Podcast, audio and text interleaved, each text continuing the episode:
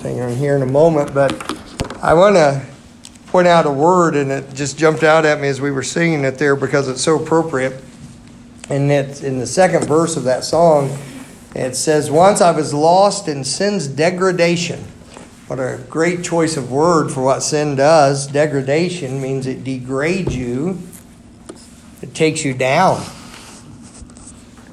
Um, I went to uh, chiropractor this morning and trying to get my head twisted back on straight. And uh, I went in, and the uh, one of the ladies was working there, or somebody else waiting, and several people in the office. And uh, she was talking about uh, something that happened driving wise and how there was an ambulance coming and, and she was pulling over for it and someone went around her in the berm and went past honking and all this stuff and she asked the question everybody was standing in there the other couple of ladies were working she was standing and she said don't know what's going on with the world and i was sitting there waiting my appointment was coming up and i was just a couple minutes early for it and I looked up. I said, "Well, it's real obvious what's going on with the world." I said, "If you're a Bible believer, you'd not be surprised by any of this." I said, "This is the nature of what happens when a, when a nation kicks God out. And says we don't want you, kicks you out of education, which is always the first place, even as they did not like to retain God in their knowledge.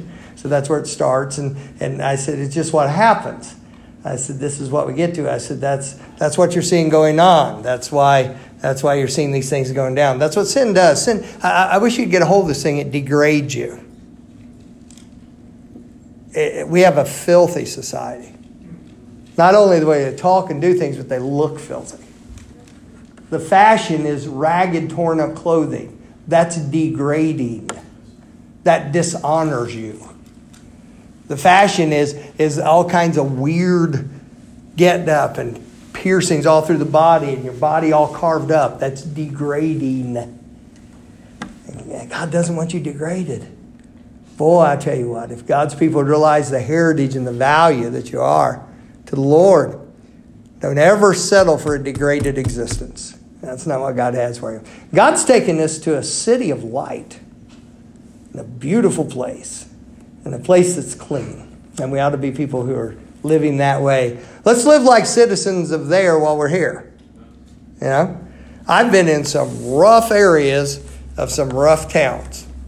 Um, Brother Jerry always kind of, he thought it was funny and he laughed. He and I were out soul winning one time and uh, we had somebody, we were over here, um, I think we were off around Harrison somewhere, and fella said, now you two be real careful out here. You're in a rough neighborhood now. And, and we just we thought it was funny. Not saying anything bad couldn't happen to you because it could, but it was just funny. You know, Brother Jerry's been all over around the world in the Navy, and he's worked around major cities and all this. And he was laughing. He goes, "You used to sell, sell roofing all over Chicago and in the bad areas, and down in Houston. I went soul winning in the worst neighborhoods there were. It's just kind of funny." But you know, when when I went in those neighborhoods, I never wanted to. I never wanted to start living like what the worst of that was. I never had a desire to say, I tell you what I want to do. I want to do that. I want, I want to be, I want to behave like the bad stuff you saw going on. And uh, let's be like that when it comes to this world. Let's enjoy what our God's made that's beautiful about it. Let's enjoy the good things that He's put here, and that would all be good if, if sin hadn't messed it up. Uh, but let's enjoy those good things. Let's honor God in them, but don't let sin degrade you. Don't settle for that. Don't settle for that hangdog look and won't look people in the eye and kind of shuffling through life. No, it's nonsense, man. God's got something better for you. And uh, so, anyway, good, good stuff. I better get to the message or we'll never get home for sure. All right, let's go here. If you get your Bibles open, we're going to be starting out in 1 Samuel and ending in Revelation. Yeah, I kid you. Um, 1 Samuel 22. Apparently, some jokes you don't think are as funny as others. Um, you're concerned there may be an element of truth in it, and there isn't. Having fun with you. I'm glad to see you all out tonight. Thank you. Let me get you something good from the Bible, kind of give you a little biblical strength here in the middle of the week, teach you some scripture. If the Holy Spirit of God lives inside of you, there's built within you an appetite for the Word of God. If you haven't uh, numbed that by wrong practices of some type, then that's an appetite within you. And I want to give you something that will help you for the rest of the week, and then, uh, we'll get you out of here at a decent time. Um, give you a little bit of review. I'll take just a few minutes and give you a little bit of review. And I want to touch on something I taught Sunday night because I barely touched on it. I just want to give you a couple of thoughts on it tonight as I went back over and I was thinking about it. I thought I want to elaborate on that a little. We've had, uh, tonight will be the sixth message in this series called David's Wilderness Years. The subtitle of the series is The Fashioning of a King. And um, we've been learning about David in that time period from where King Saul eyed him, was jealous of him, and wanted, wanted to hurt him. Up until, we will go up until David is actually put on the throne in a city called Hebron. And at that point, he's, he's uh, king over part of the kingdom of Israel. He's there seven and a half years before he becomes king over all of Israel. And um, so during that time period, we started out. The first message we had was back on uh, March 13th in the morning service, preached on the subject of prepared for the preparation. And uh, quotation I gave you with that, which serves throughout this whole uh, series, is this The throne of David was not established in the palace, it was established in the wilderness. God made David what he needed to be out there in the wilderness. Then that evening on March 13th, I preached a message called Seeds Are Sown. And in that one, we saw seeds of loyalty, seeds of greatness, and then we also saw jealousy and fear, which grew into hatred and destruction. And what we're going to study tonight, you're going to see those plants, hatred and destruction, really coming, coming to size in, in Saul's life, what he does, and what we're going to study tonight. Uh, the, saw that there. And then on Wednesday, uh, last Wednesday on the 16th, preached on the subject of pat, uh, patterns emerge. Started seeing patterns in these lives. Um, your decisions, uh, your choices become decisions. Decisions become habits. Habits become chains. Good decisions can become habits, and those habits become cords of love. They become strength to you. But that's the way it happens. It starts as decision, it goes to habit, and then it then it it, it, it gets you it, it holds you in, as it were. And so patterns emerge. We saw the pattern in the lives of Saul, Jonathan, and David. There were certain things in their lives that keep showing up. And then uh, last uh, Sunday morning, this past Sunday morning, preached on the final separation and Saul, my goodness, he showed himself to be evil and treacherous towards David and Jonathan. I mean, his own son and David, a man who's been good to him. David and Jonathan showed themselves to be men of integrity. They had integrity towards God, they had integrity towards each other, and both of them, in their own sphere, had integrity towards Saul, even though he was misusing him. It's really quite, quite an example in the Bible. And then uh, Sunday night, our last time together, um, we found out about priests and Philistines. You remember that? David went over there to Ahimelech, the priest, and he asked for the showbread. Remember that showbread? Told you about that. That's the hallowed bread. You say, what's hallowed bread? It's sacred or sanctified bread. It was set apart for the priest, and it was set apart to be put out as part of the way they worship God. It was symbolic of, of the uh, Word of God. It's symbolic of Jesus Christ, who's the living Word. Very important. And David, you remember, he's trying to get out of the country. He's trying to get away from Saul.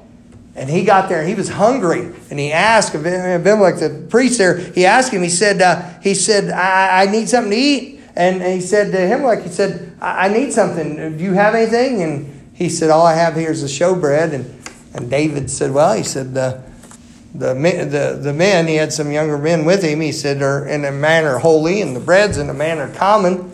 And he took that bread and ate it. And then, what else he asked for? Does anybody remember? Let's stretch man. Pardon? He asked for a weapon, and, and Ahimelech told him there was a sword. But it wasn't just any sword. Whose sword was it? Goliath's sword, yeah, y'all remember real well. And of course, Goliath's sword, he got that, and then he went down to the Gath, he went down to the hometown of Goliath. All right, Daniel, set up, buddy. You got your head tilted back, your brain's tilted back. Pretty soon he'll just roll out your ears, and you'll never know it's gone. Right? And uh, I love it. The, your brother's already gone. I, could, I couldn't rescue him. Um, but they, uh, uh, but it was Goliath's sword, and he took it and left there. There was a fella. There was a fella that was there and saw what went on. He was the head of Saul's herdmen And his name, he's sort of, he's, he's, he's sort of, uh, uh, he's sort of, uh, his name, the saying of it sounds like the kind of fellow he is. Do you remember his name? Doeg, right. That doesn't even, you know, you call somebody Doeg, it doesn't sound like a compliment, does it? And it wasn't with this guy, Doeg, all right? And he was an Edomite. Remember the Edomites? Who were they descendant of? Who is Edom in the Bible? Esau, very good. Man, you are a smart group. You're so smart, we can just go home. Everybody good with that? And uh, good stuff. But we're going to build on that. And what I, what I said when we were going through there in uh, chapter 21, verses 3 through 6, which is when it deals with uh, David and the showbread and all that, that particular event that happened, Jesus refers back to at a time when he is being confronted. Jesus was going through a field with his disciples, and his disciples were hungry. And they picked the corn, they picked that, that grain that was there, they picked that and they, they began to eat it as they went. They just needed something as they're going. They weren't trying to harvest the guy's field or steal stuff, but they, they could do that. But Pharisees were watching. They really got upset that those men were eating as they were traveling along. Why were they upset? What, what was the deal? What got them upset? It was the Sabbath day. And they come to Jesus and say, Why do your disciples do that which is not lawful to do on the Sabbath? I love, Jesus uses this phrase a number of times through the Bible. Of course, nothing he did was accidental. Did you ever catch what he would say to him? He'd say, Have you never read? It's quite a statement. These folks would be Pharisees and scribes who pride themselves on the law, and he'd say, Did you never read? You know?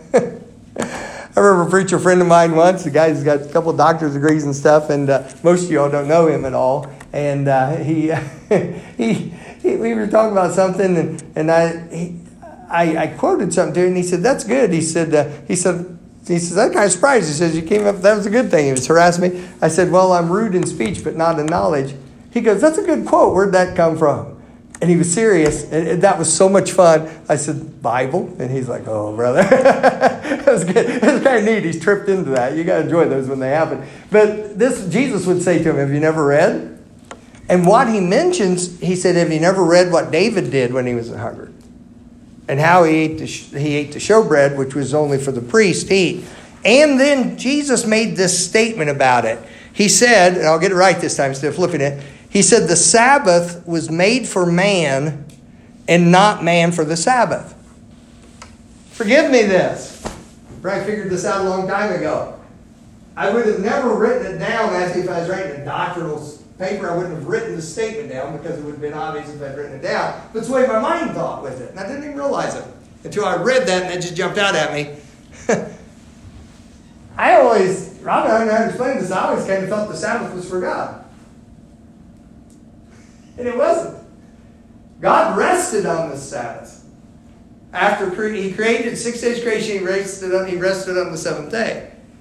But the institution of the Sabbath, recognizing that rest, was for man. And then Jesus went and explained it further and said, the Sabbath was made for man. Man wasn't made for the Sabbath. Do you realize, do you know what happened was the thing in the Bible the first time when the Jewish people as a group, as a group, decided they were going to kill Jesus. They came out and said, We're going to destroy him, we're going to kill him. And then they kept after him from that point. Does anybody know what happened? He healed the fellow and told him to pick up his bed and walk with the bed after he'd been healed. And because it was on the Sabbath day, it says from that point forward, they sought opportunity to kill him. They got so upset, they totally missed that a crippled man with no hope in life had gotten healed. And they were so upset that he was carrying his, his bed on the Sabbath day that they came to him and they said, Why are you carrying your bed on Saturday? He's carrying this thing along, you know. And you know, you have a four poster antique bed at home. It's not that size one, okay? So he's got something to carry. And and and here's what the fellow said. He said, The one that healed me told me, Take up thy bed and walk. I love that answer. In other words, well, I'm doing it. So it just healed me from, you know, this severe condition. So I figured he had the 40. And then they're like, who did it? He didn't know it was at first. And then and they got in there, and, and when they found out, they zeroed in on the fact it was Jesus. It says they sought to destroy him. Totally, they didn't care if that guy got well. Well, that was typical of the way they went about things.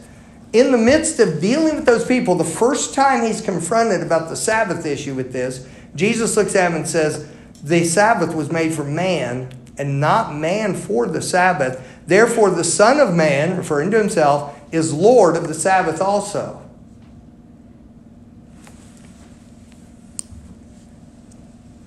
Let me just give you these, all right? I, I wrote down this thing and I thought more about it. And, and, Sunday night, quite often on Sunday night, when I have a little time alone, I literally, I, I, I thank Lord for an opportunity to have preached His Word. I literally ask Him to be patient with me. I hope that you all are forgiving and will come back again. There's so much truth.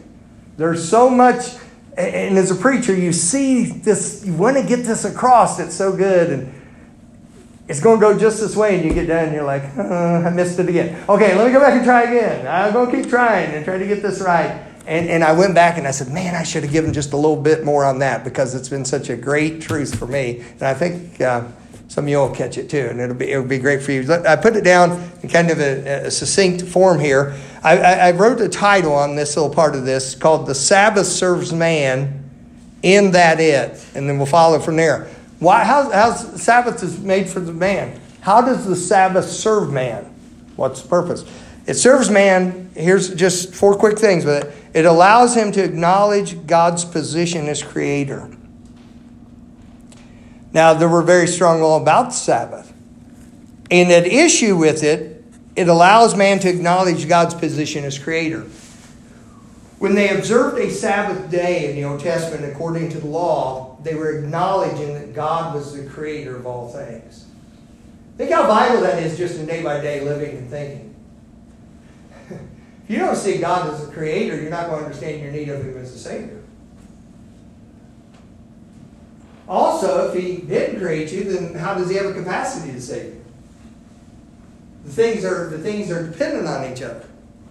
And so when they did this, when they, when they were observing it, they would stop and they would worship God on that day. They would honor God on that day. And what it did, they were honoring God as their creator. They stopped from their labors and said, God, we acknowledge we came from you. It's pretty amazing. God made it a point in the Old Testament every time they tried to set aside the Sabbath so they could make more money and, you know, we're losing a whole day of business and all. And that's what they did over and over. God his terms were like this. He said, I blew upon what you did.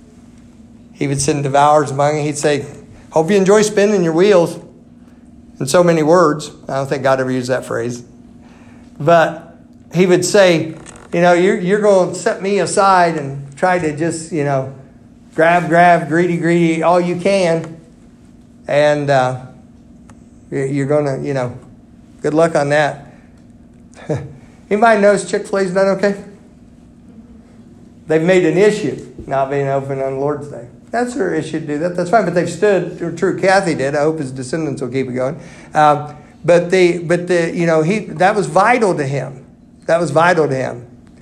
Does the name R.G. Letourneau mean anything to anybody? Does anybody know the term Letourneau? They build heavy, heavy equipment. Letourneau University is down in actually in Longview, Texas, and uh, down that area. And uh, anyway, he was he was a, a man who designed massive earth moving equipment. Um, his stuff was used more than Caterpillar was before Caterpillar came on the scene, and that helped build the Hoover Dam and that sort of thing.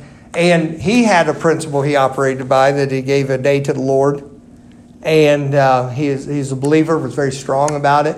And uh, he talked about he was under such pressure to finish one contract, and it was in relationship to the Hoover Dam and uh, he said he, he kept working, kept working, and was worked seven day weeks.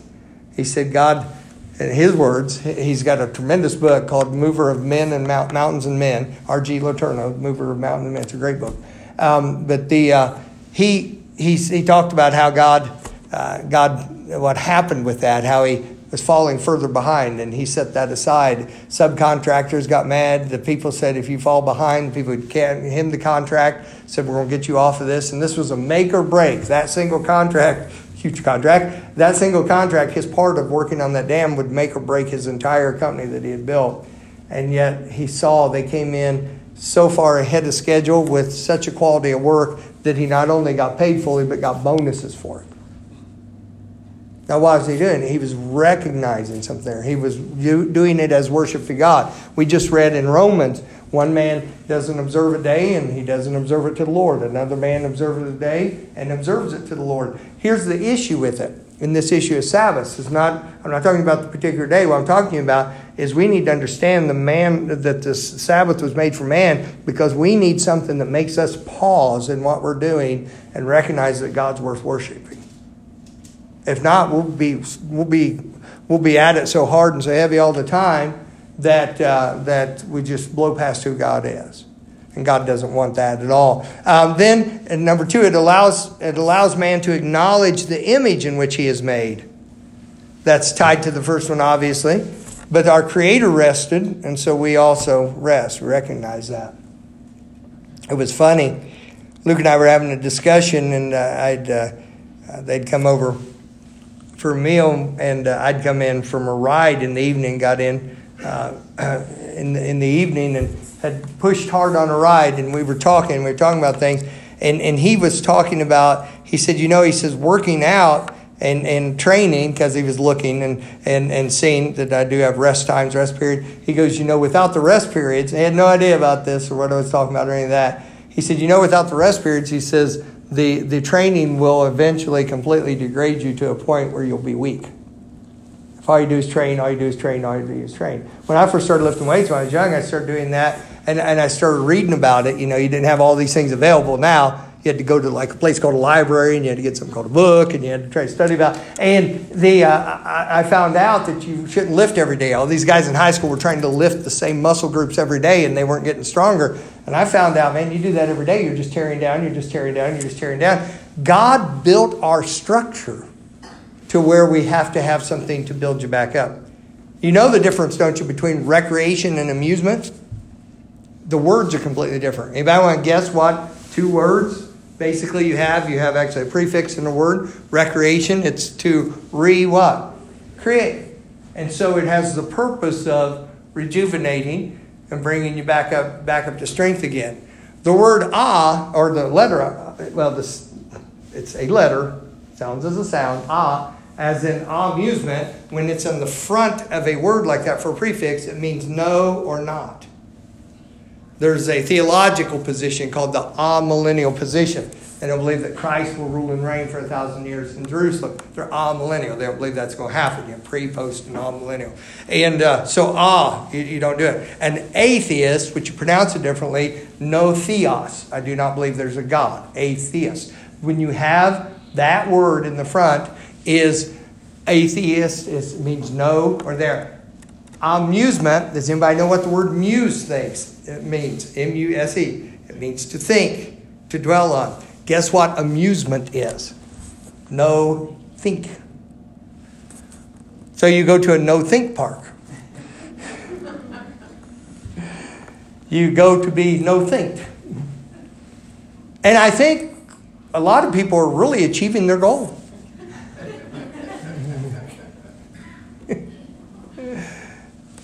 There's a difference between recreating and amuse.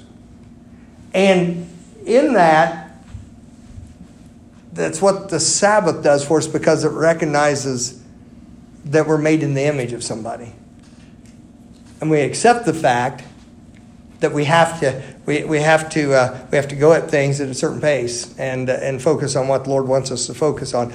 My mom used to say to me all the time, She'd say, Children, tomorrow's another day. My mom had a gear you wouldn't believe as far as her work capacity load was unreal. She required very little sleep. She could run at high end a long, long, long, long time.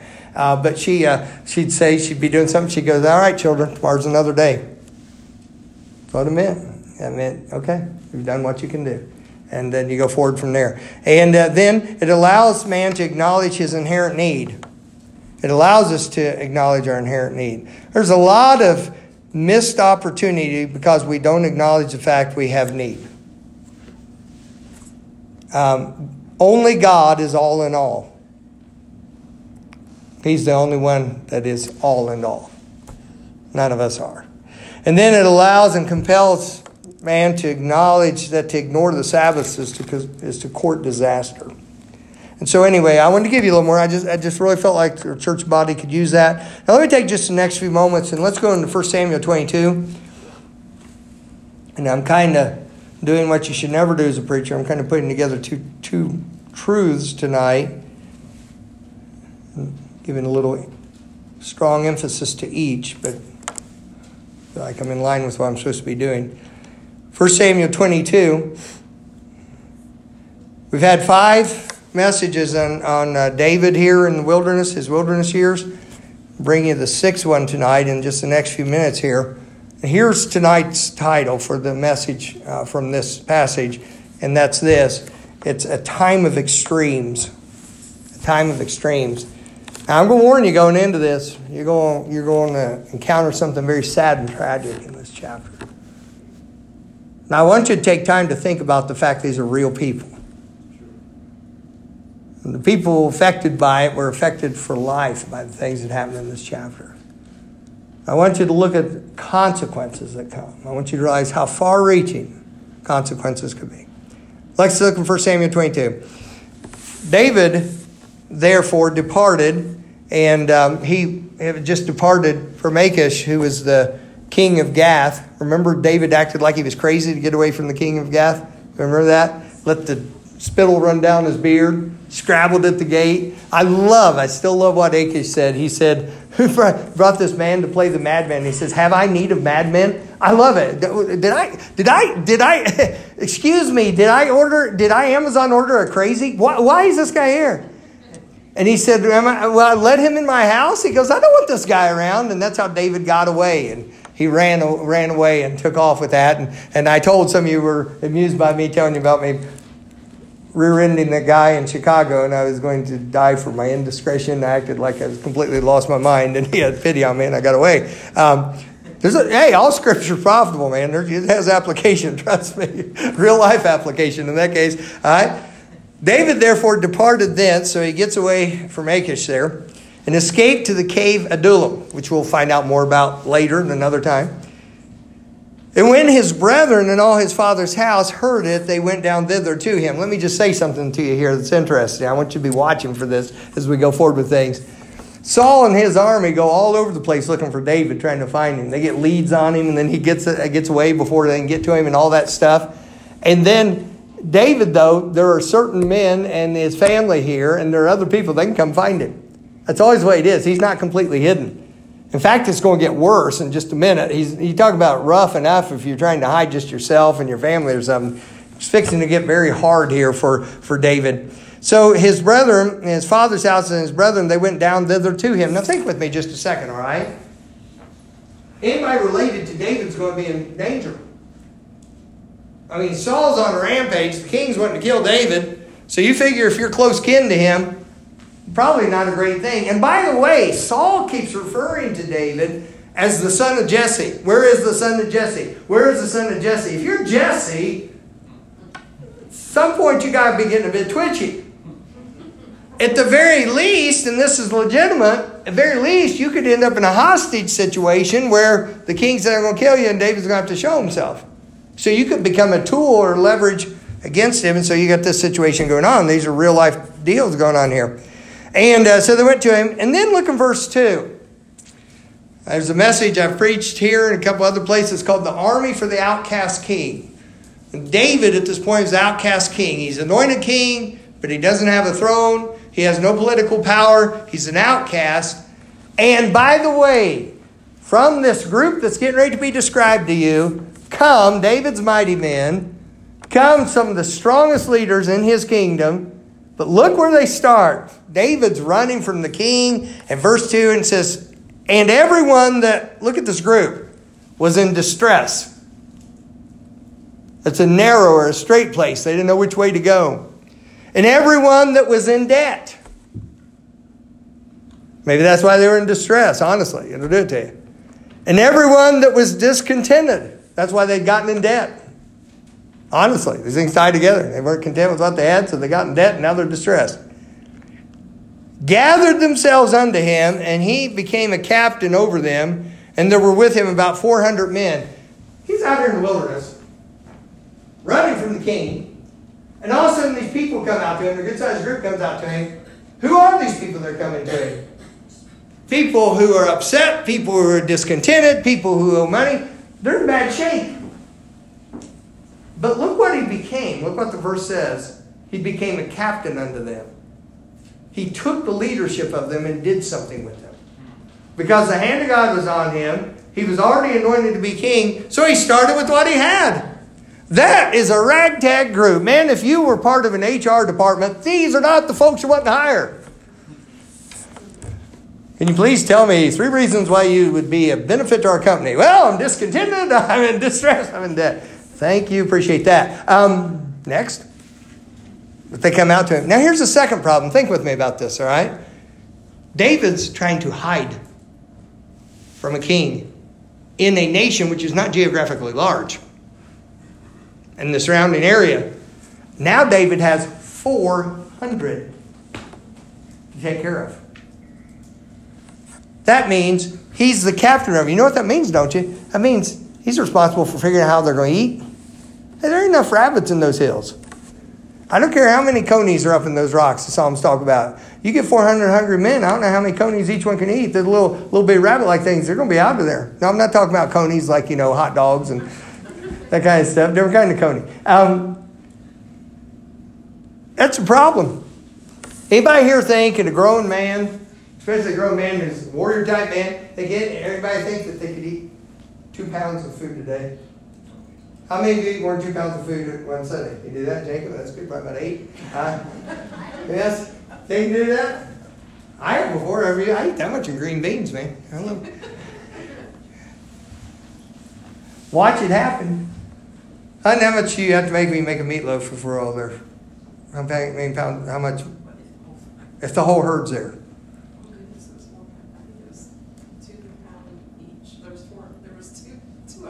Two two pound meatloaves, plus we had other meat, plus more fixings than you imagine. My wife fixed a bunch of them. Literally, the Lord were we had a bowl about this big, fried taters like that.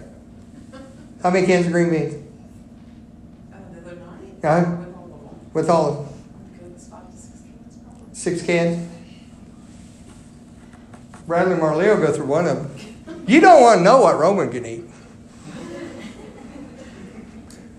You say y'all are gorgeous. I no. It's what she's always cooked like a farm girl, and everybody everybody there puts out a lot of calories, does a lot of work.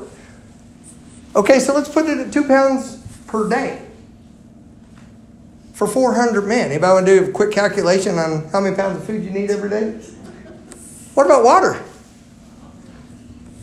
How do you hide 400 people? Later it grows to 600. It's a time of extremes. Verse 3 And David went thence to Mizpah, to Moab. By the way, there are several different places in the Bible named Mizpah. It means a tower or a watching place, is what it means. And this one's Mi- Mizpah, Moab. And watch this. This is neat. So it's Mizpah, look in verse 3. It's Mizpah of where? Now, hold on. I'll show you something. And he said unto the king of Moab, Let my father and my mother, I pray thee, come forth and be with you till I know what God will do with, for me. I like that, for me. Not with me, for me. And he brought them before the king of Moab, and they dwelt with him all the while that David was in the hold.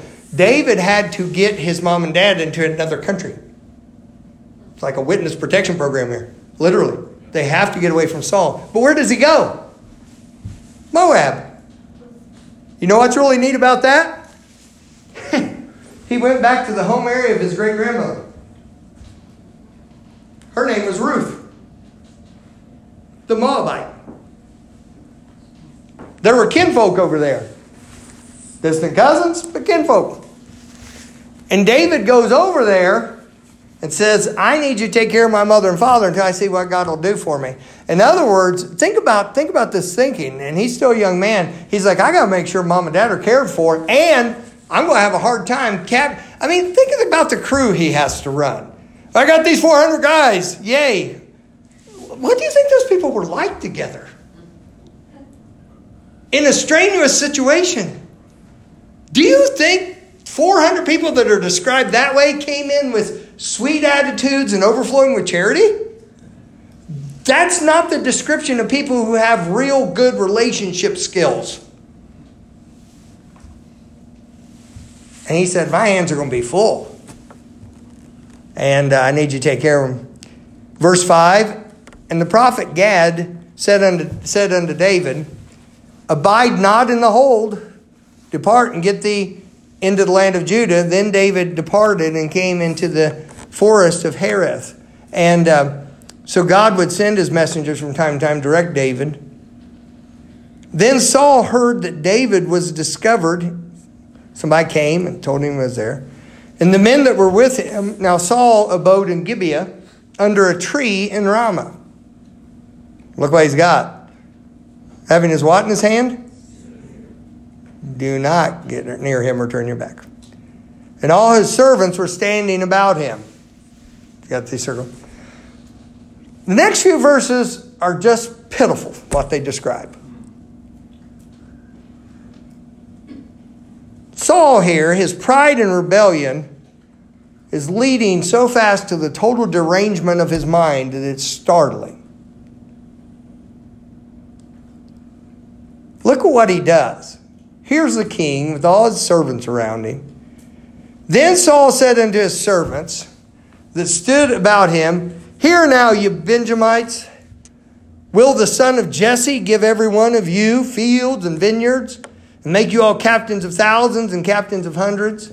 This man, if a modern psychologist were analyzing him, they would analyze him as a paranoid, possibly a paranoid schizophrenic.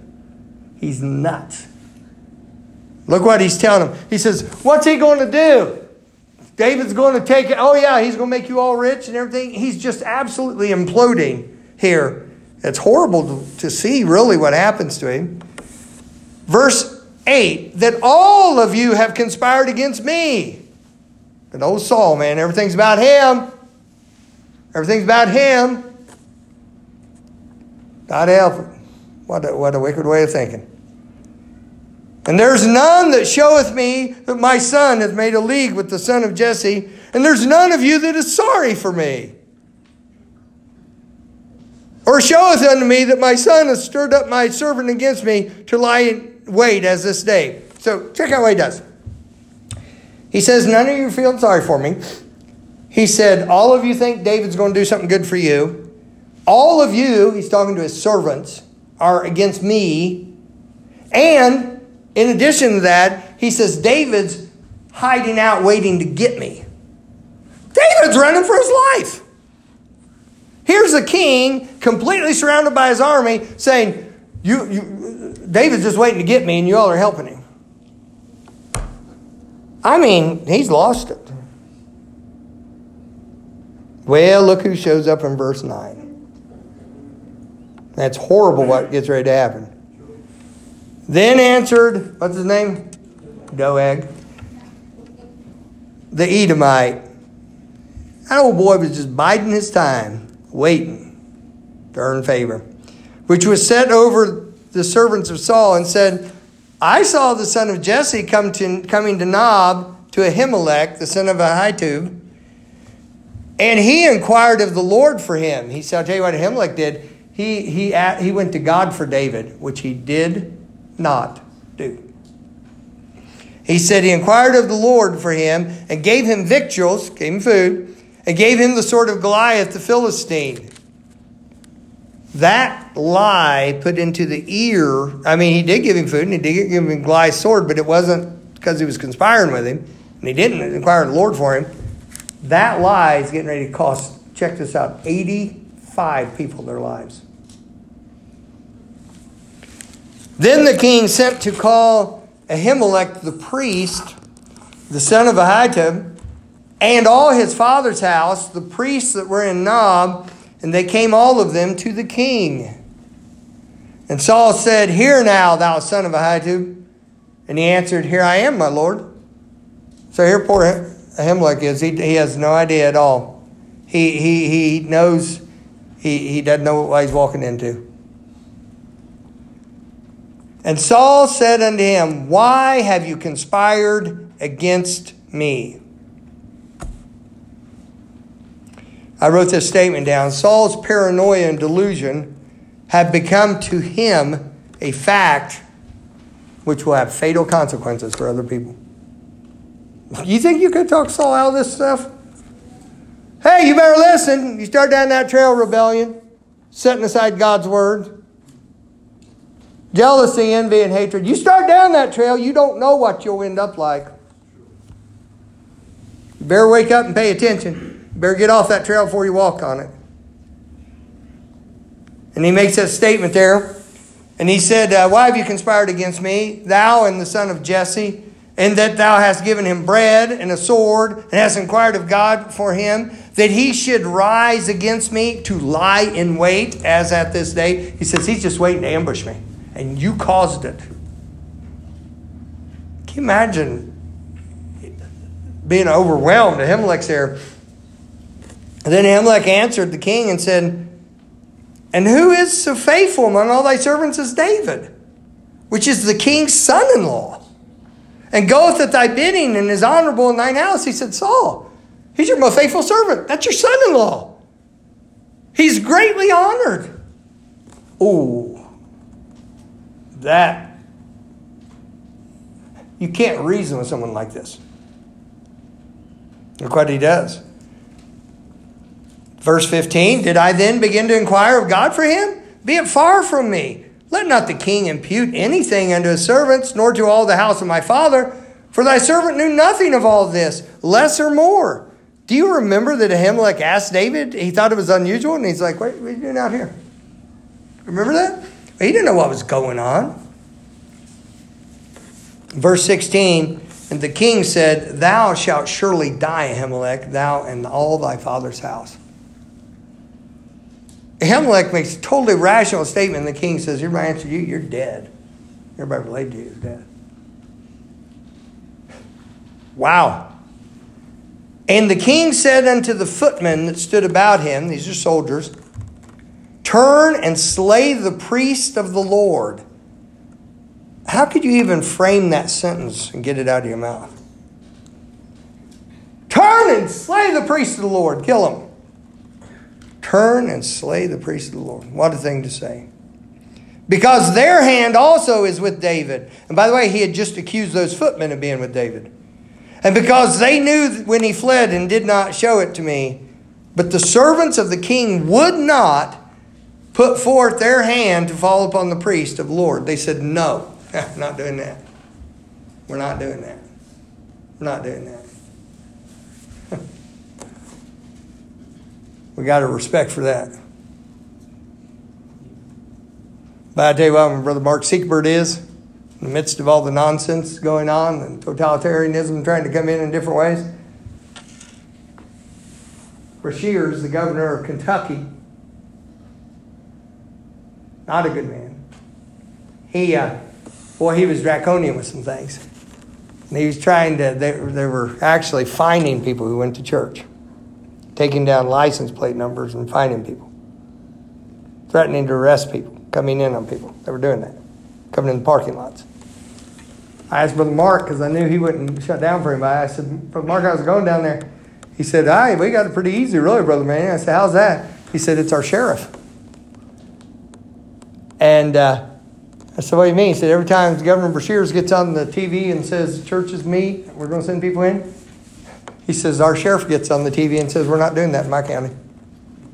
And he says, If the governor sends anybody down, they'll be met with force.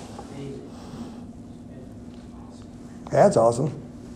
You say, Well, what's going on with that? Well, what's going on with these servants? Saul says, Kill those priests. And they said, God's priest? Uh uh-uh. Uh. Not doing that. But there is one there that'll do it. By the way, he has some help with him. But who do you reckon it is? Verse 18 And the king said to Doeg, Turn thou and fall upon the priest.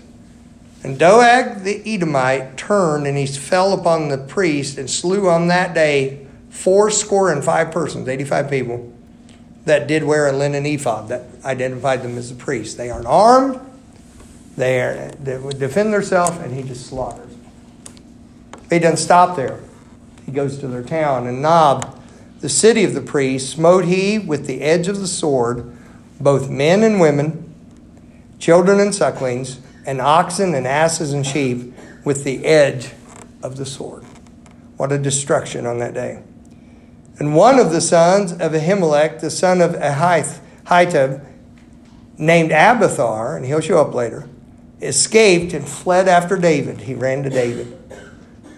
And Abiathar showed David that Saul had slain the Lord's priest. So he didn't actually kill him, he had him killed. Blood's on him. Same as that.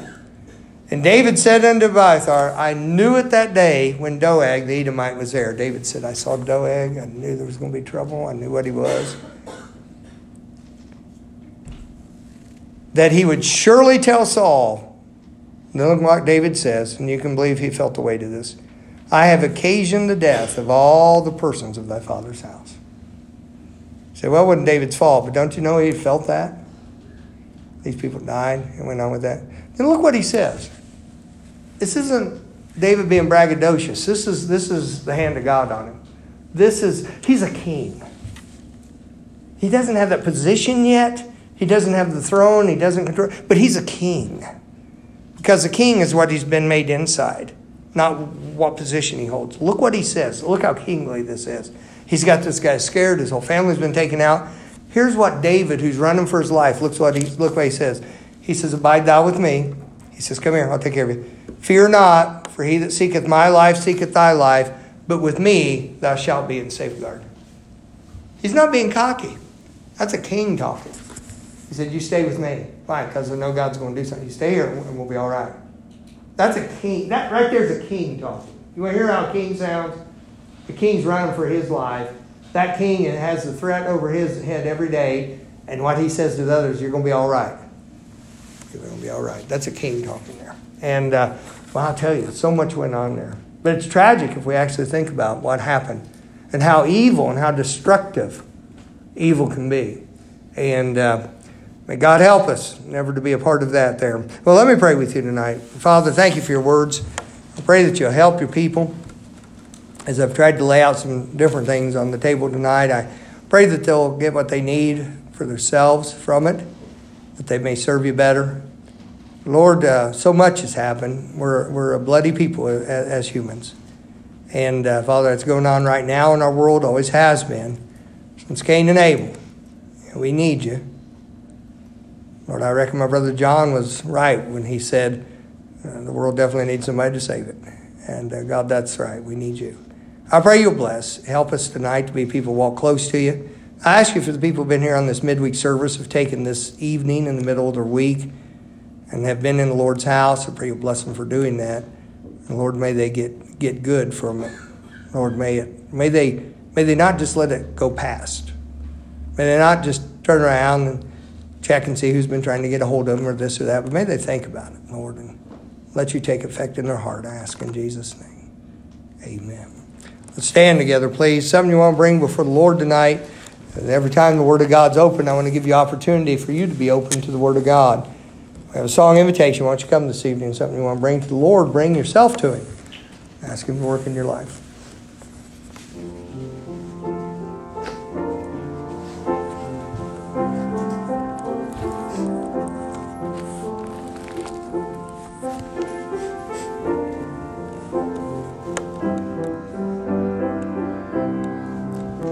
Remind you again, this was a king that started well.